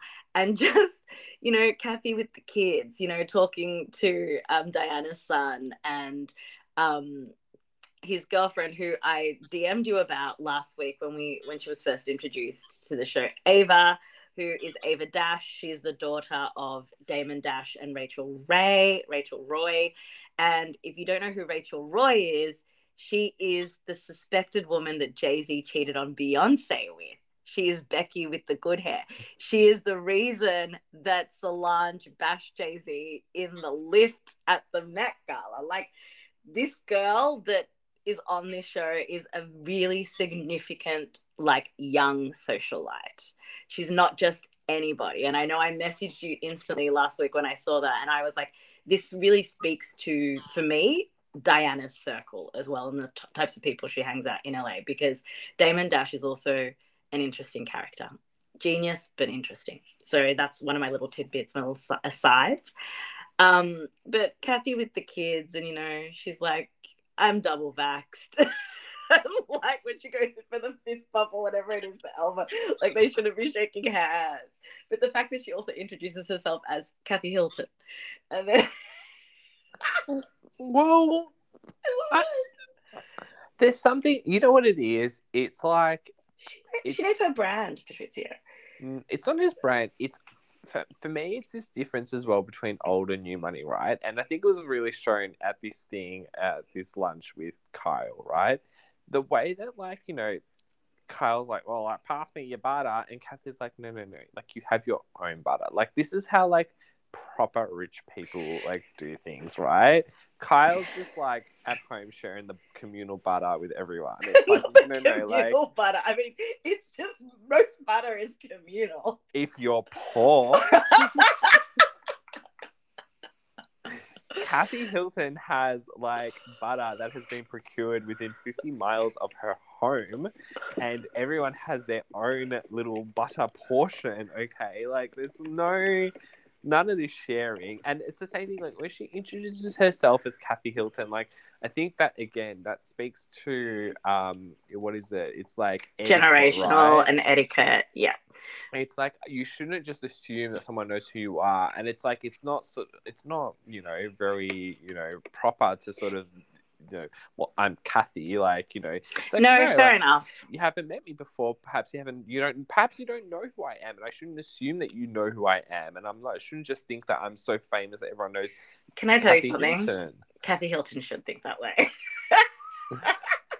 but of course, we find out that everybody is also friends with Paris, right? There's an actual connection there.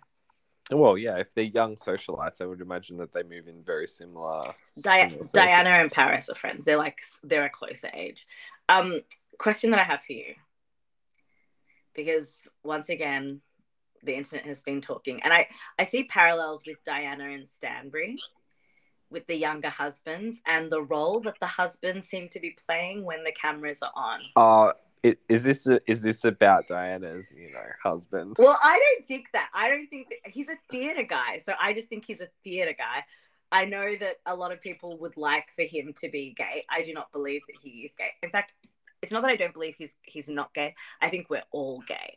So it's a little bit it's a Well, I little was bit gonna different. say, but he probably is on the spectrum, somewhere closer to the middle than on one end. But like, I don't But- know. He has some strong opinions to He- share. that- and this is my thing. How do we feel about husbands with strong opinions, especially these young bucks?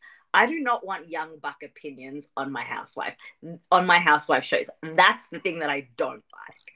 I'll have Joe Gorga's opinions, but I do not want young buck opinions. I don't know. Diana bores me.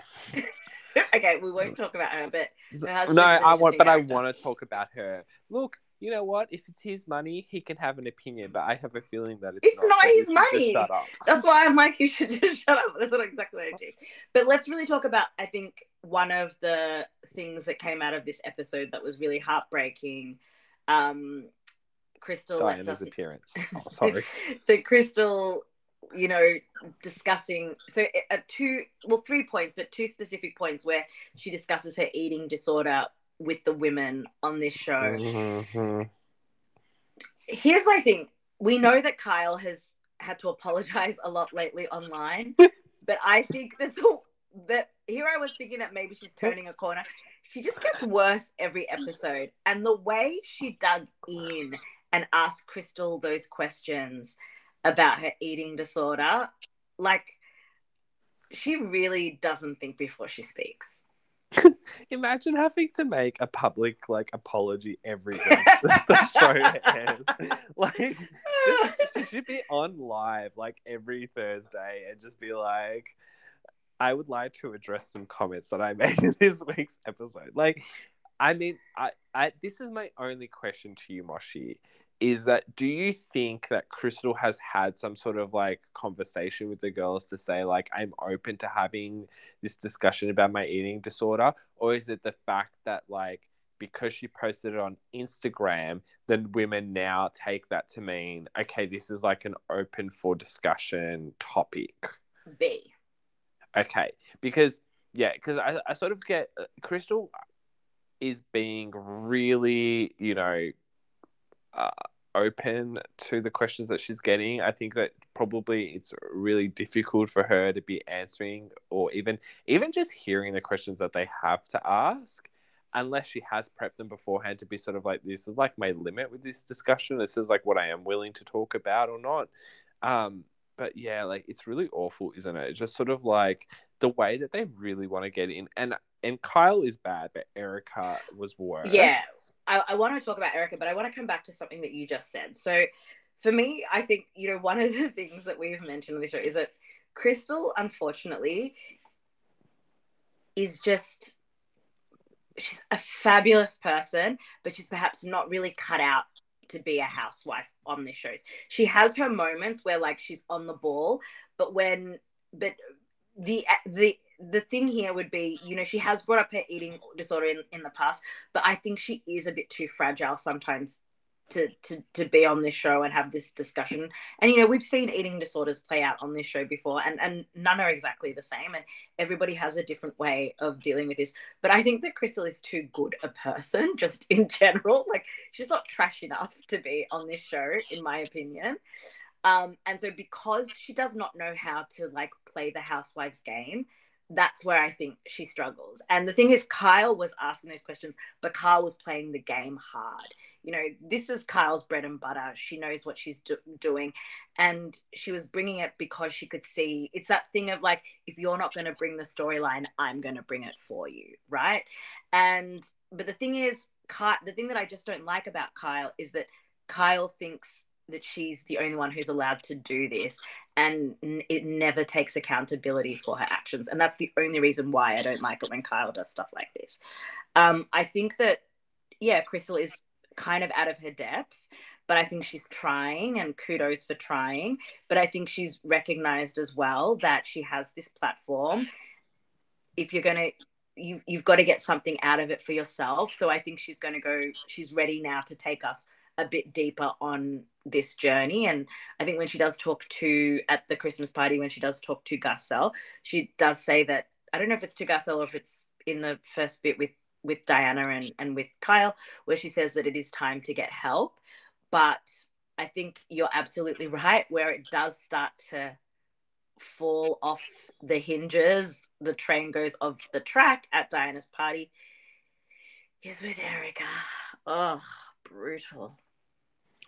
I think the only thing to be said really is that I'm sure that none of these women on Beverly Hills in particular have, you know, don't have some body image issue. Oh, right? 100%.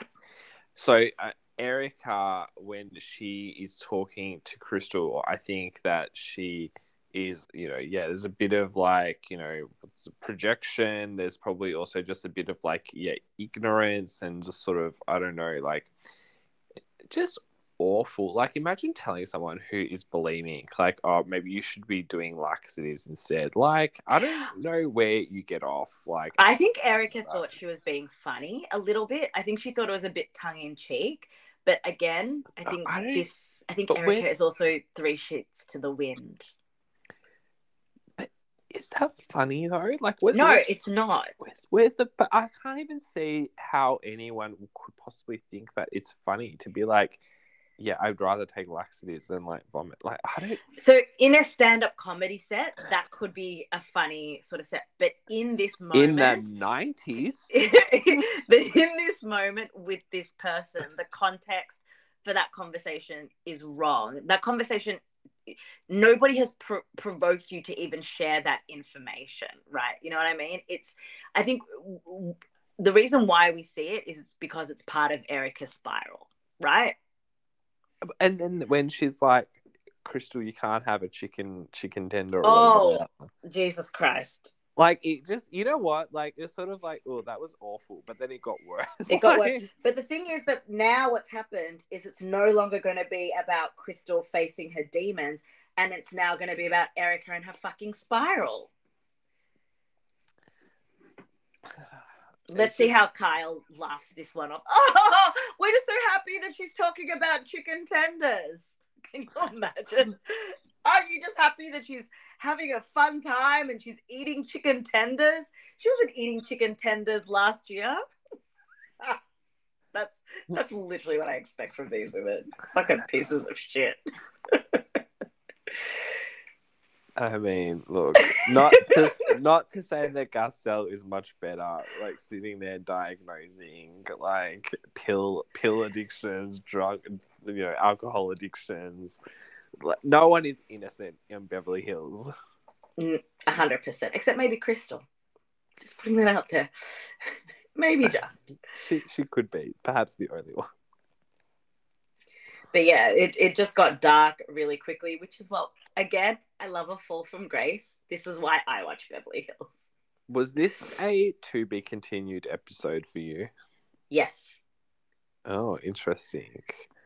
I don't think there was enough. Um, I don't think there was enough climax. I I didn't feel like I had been edged enough to get the to be continued screen. Look, I know that you are Patrizio after dark, but like the innuendo, stop. I know you were turned on by Lisa Rinna, but now you're out of control with your edging. Um, I think it was a to be continued because Garcelle is on a crusade. and next week she's going to talk about the crusade. And you know what? The w- thing I will say about Crystal is if you get her on your side, she's ready to fight. Ah, Garcelle. Time for a new feud. Erika, time for an intervention. You know what? I think in summary, I was just really not happy. in summary. In is summary. not your dissertation, It is child. Moshi. In summary, I was just really happy to see the two sisters reunited again. Kathy Hilton and Garcelle Beauvais.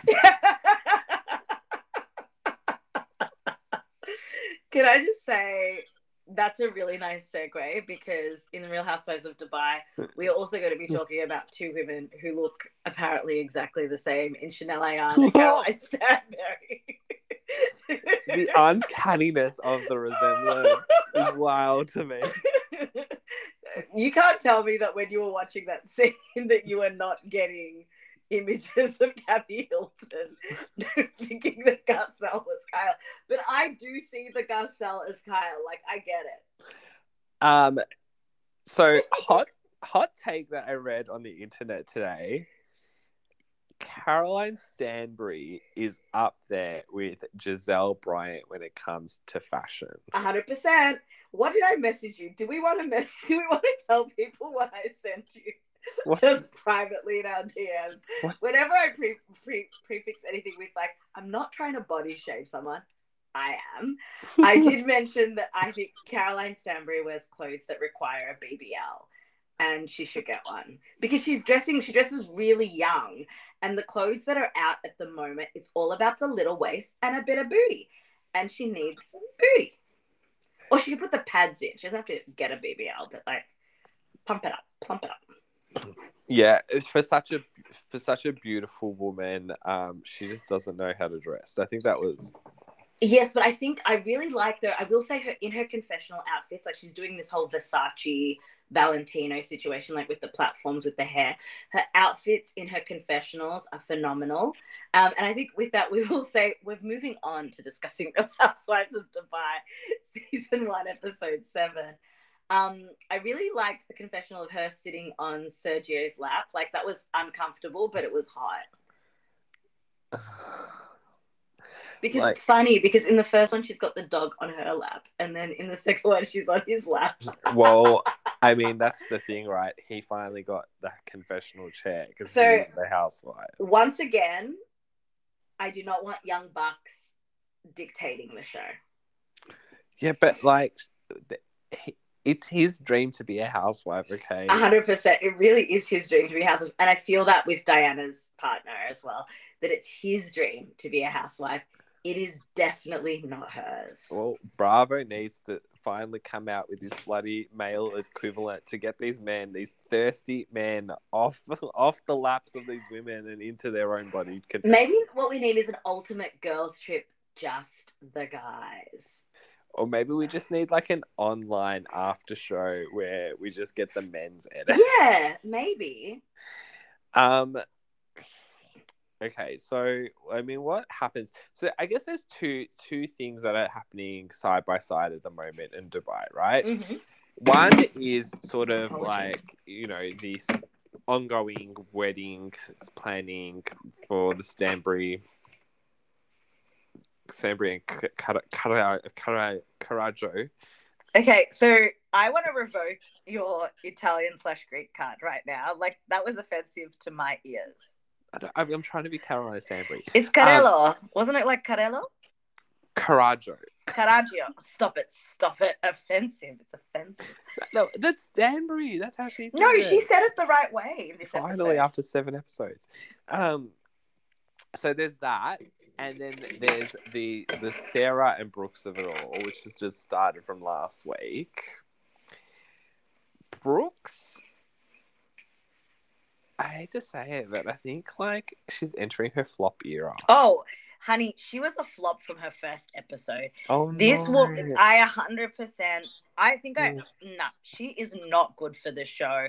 She's doing too much. she thinks she's good for the show, and she's not.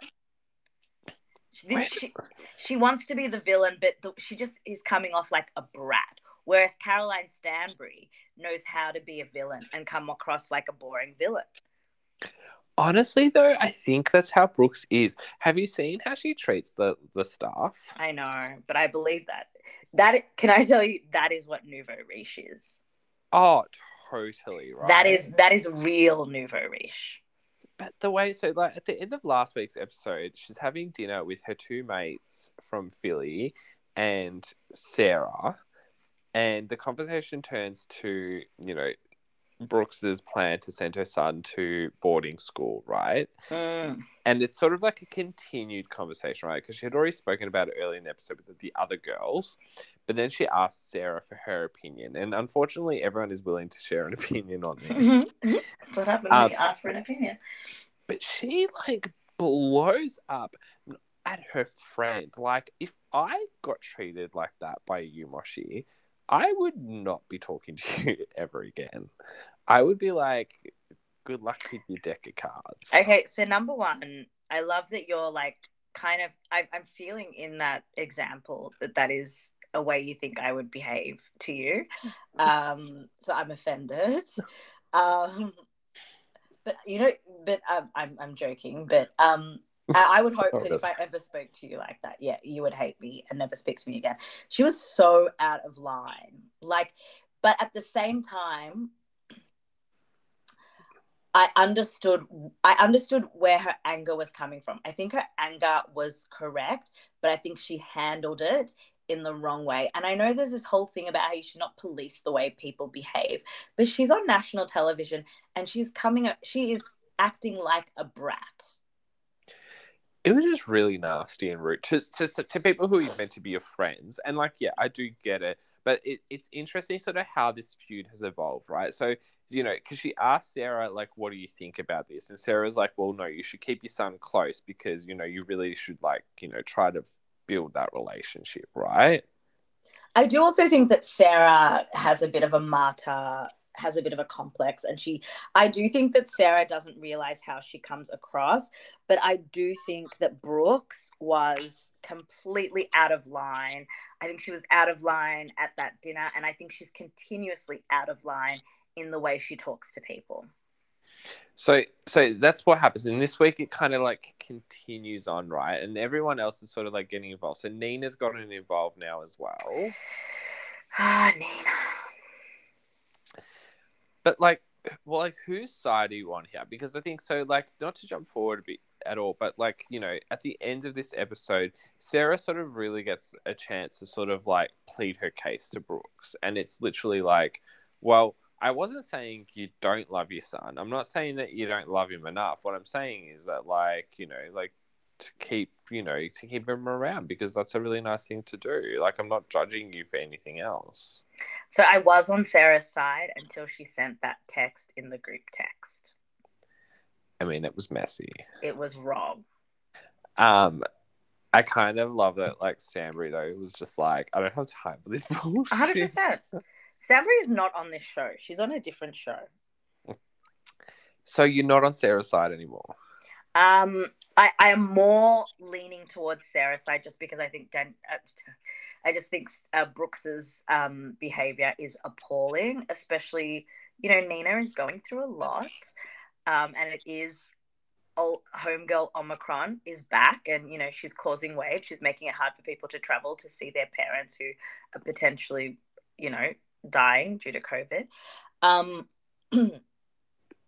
I just think both of them are wrong, but I think from the initial situation, it's all been blown out of proportion because of the way that Brooks handled it. Okay, I'll co-sign to that.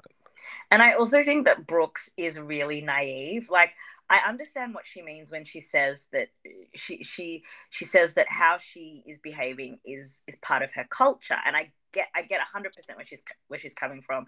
I think one of the things that is diasporic or in black communities is a certain way that we're disciplined and we were raised you know predominantly if you're like a millennial or a gen xer or something like that we were all raised in a similar way by our parents. But i think that you have a responsibility to be a different and better parent than your parents were because anything that happened 20 30 years ago is antiquated. Like things have changed. And i think Brooks's inability to even recognize that is dumb. Oh my god, I'm totally on that train though. That like how my tr- parents raised me was like how I should raise my kids. Though you, you had very cool parents, but I think you know, Patricia, when you have children, there will be some things, and you'll just go like, "I'm not just, I'm just not going to do that thing." because it's a different world. The kids live in a completely different world now than they did. And I also want to say that I'm not totally against boarding school, but I do feel. Uh, well, no, that, take that back before Stanbury comes for us. No, I, am not against boarding school. I, I know Stanbury, but but it is what it is. But I'm not against boarding school, but I think that Brooks is sending her kid to boarding school for the wrong reasons. Well, let's talk about the boarding school graduate, Stanbury. Oh the meeting of the parents in this episode. Cringe, cringe, cringe. I am surprised that she was happy for that to go to air. Again, I think this just shows how delusional her and her new husband are. I'm still waiting for an apology. I'm still waiting for an acknowledgement of their crass behavior. What was cringe about it? Because you know what? I actually kind of enjoyed it. Caroline's mum asking them, and you could see Caroline also visibly cringe. Do your parents speak good English? Um, and then her mum actually saying, You speak good English. So for me, it was actually very triggering.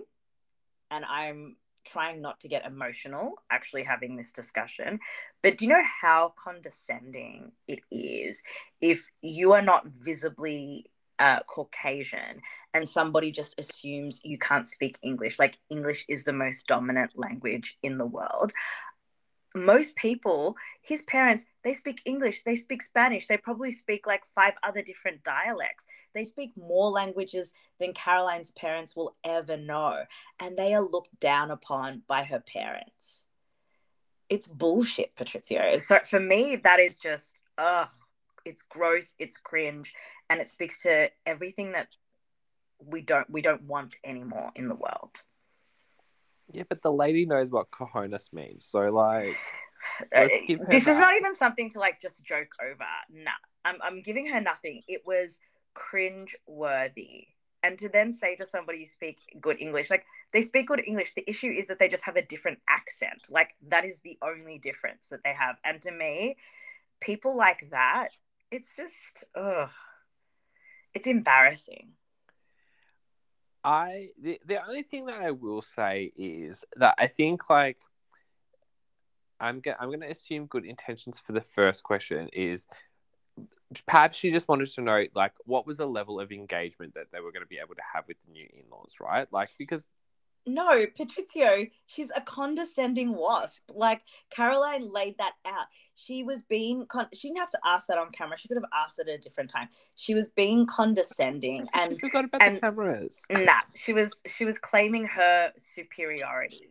That that is white supremacy. Like that is an active that is an activity of white supremacy to think that the most dominant culture is the one that speaks English when English is not even the most spoken language in the world.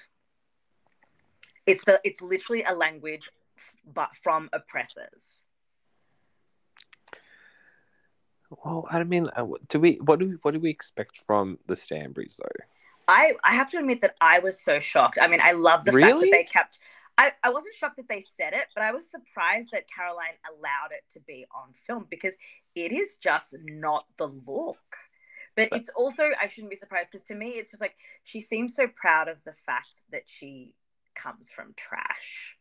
Well, I was going to say two things on that. I think, first of all, if she like she truly does not like her parents. So like even if they were like straight up racist like you know like blatantly making racist comments i think caroline would probably allow that to be on film as well because she sees them once a year moshi. I don't think she gives a shit what's on the tv but i don't think you know what? I don't think caroline even would have thought anything of it so this is the thing. I think she knows because she does call out in the confessionals that she comes from like a pretty aristocratic family. A- acros- no, I've not Acrobatic. said that. No, not acrobatic.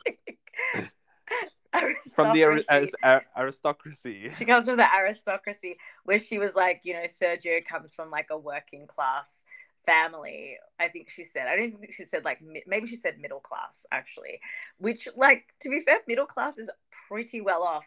But I think like just other things that made me cringe, like her dad when her his parents said, you know, this place reminds him of a hotel they saw in Vegas. I was like, I love that.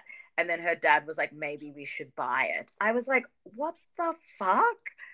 And I say this as somebody who watches Made in Chelsea. Like, it was a it was a level of cringe that I was like, I, I I'm so confused by Stanbury. I can't work out whether or not she wants us to like her or she wants us to hate her. Like I really can't figure it out. I thought you were gonna say it was cringe when the dad said that he had like food poisoning from the airplane. I was like, it's a shame you were only just food poisoned. I mean, I if I'm honest, I mean, I don't wish death on anyone. Um, I'm not Wendy Williams, but I mean, but if you were, like, if you were, and Wendy Williams was talking about the Real Housewives of Dubai, death to him all. no, I'm not saying that. I'm knocking on wood because I'm going to get bad karma. But I'm just saying, like, the world wouldn't be a worse place with less people like that in it. That's all I'm saying. Well, I'm sure that they're a dying breed regardless. Um, I don't um, think they are because they breed so much. This is the problem. Well, the engagement party um, in the desert. Sorry, can I tell you my favorite thing about the engagement party in the desert? Is Brooks talking about how much sand there is? It's so sandy. I'm like, bitch, it's the desert. What the fuck? yeah, but like you know, It's the desert. it's so sandy. like, come on. Come on. Sorry, it just made me laugh every time she said it. I was really excited by the cameo appearance of the other Juliet. Stanbury. Oh, the other so the other Sophie, her Sophie. Stanbury. But Juliet was there as well. Yeah, but you know what? I don't really care about Juliet. I care about Sophie Stanbury because the whole thing was that in the final season of Ladies of London, like Sophie and Caroline really like I thought that they would never see each other ever again. No, no, Caroline dumped her brother for Sophie Stanbury. Like, Yeah, but I feel like Caroline kind of like regretted that decision at a certain point. But like, yes, no, she's back, and in the preview we get for next week, Sophie's getting into the mess, which I love because Sophie is like the- messy. just- yes. she's messy, but like she's just like she's a terrible. She's the Whitney of like ladies. Oh, of 100%. Like, she's the she's worst like- bone collector in the history. Yep, she's definitely up there. uh, she like she's not just like the worst bone collector. She is played like they played her like the entire time. Anyway, so I was like really glad to have that. Um, but yes, let's talk about the fashions um, because that's the real topic of discussion at this engagement party. Um, because Chanel Ayan has earlier in the episode we see that she is going to be walking the runway for this um, the 50th anniversary of the UAE. Um, she's wearing this whole gold number. Because the theme is gold, honey. Yes, honey. Um, but she talks a little bit about the history of dressing in Dubai and how when she first arrived in like 04, like you literally couldn't wear a mini skirt in public. And now it's Got all, it's all changed, Moshi. And like this just continues to prove to me that this is some weird marketing venture by the UAE. 100%. Um, I've told you that I I am bought hook, line, and sinker. I'm trying to figure out what what can I do in Dubai. I need to get there. Um, honey, you can do whatever you want. The and then she's at this thing and she sees the white number and she's like, "That's what I'm gonna wear to the engagement party because the theme is all white It's and a white it's, party. Yep. it's not just like even the shoes, Moshi. Even the, the shoes, shoes. have to be white. I I'm with. That's what a real white party is. So let's talk about the fashions because first of all, I want to talk about how hideous Stanbury's boots are. I like them. The cowboy boot. Uh, but It just didn't go with the dress. Like what? It did because the the dress was very hillbilly. It was not good. It was like it was a mullet dress, you know, short at the front, long at the back. She looked she looked like white trash. It was perfect. okay, but then the real screamer in this episode was when they see Chanel Ayan from the car. She looks amazing. The blonde wig, the inches on that wig, honey. That was real human hair. Well, Stanbury didn't think it was a wig. She thought it was the veil. Veil. That was so funny. she didn't have she she's got cataracts, you know, so oh my god. Um. So, I don't. Do you think that Chanel Ayan had has like gone beyond brief with this outfit? Does she look like a bride? Is my question. I think because it had a train and it was lace, I it took me a while to see where Stanbury was coming from, and I was like, okay, I understand why it's coming across as bridal, but it's just a she's wearing like a little jumpsuit under there. It's like a little hoey outfit. It's gorgeous. Also, this wasn't a wedding; it was just an engagement party. It was a white party. My issue is that if you're going to be personally offended by women dressing like brides, don't encourage them by choosing an all white theme. Like, I feel like if you're going to wear a dress and it's white, there's au- automatically going to be this like bridal connotation. Yeah, it. even if you wear like a little slip dress, it doesn't matter what sort of dress you wear, it's got a bridal vibe. I'm with you. Totally. And and the fact is, she wasn't Stanbury wasn't even wearing a like a bridal dress herself. Like, I don't know what she expects. I think it was a bridal dress, but it was bad. But I, I mean, look, we've spoken about the Gizelle Bryant of it all. I think the issue is that Chanel Ayan outdressed her, full stop.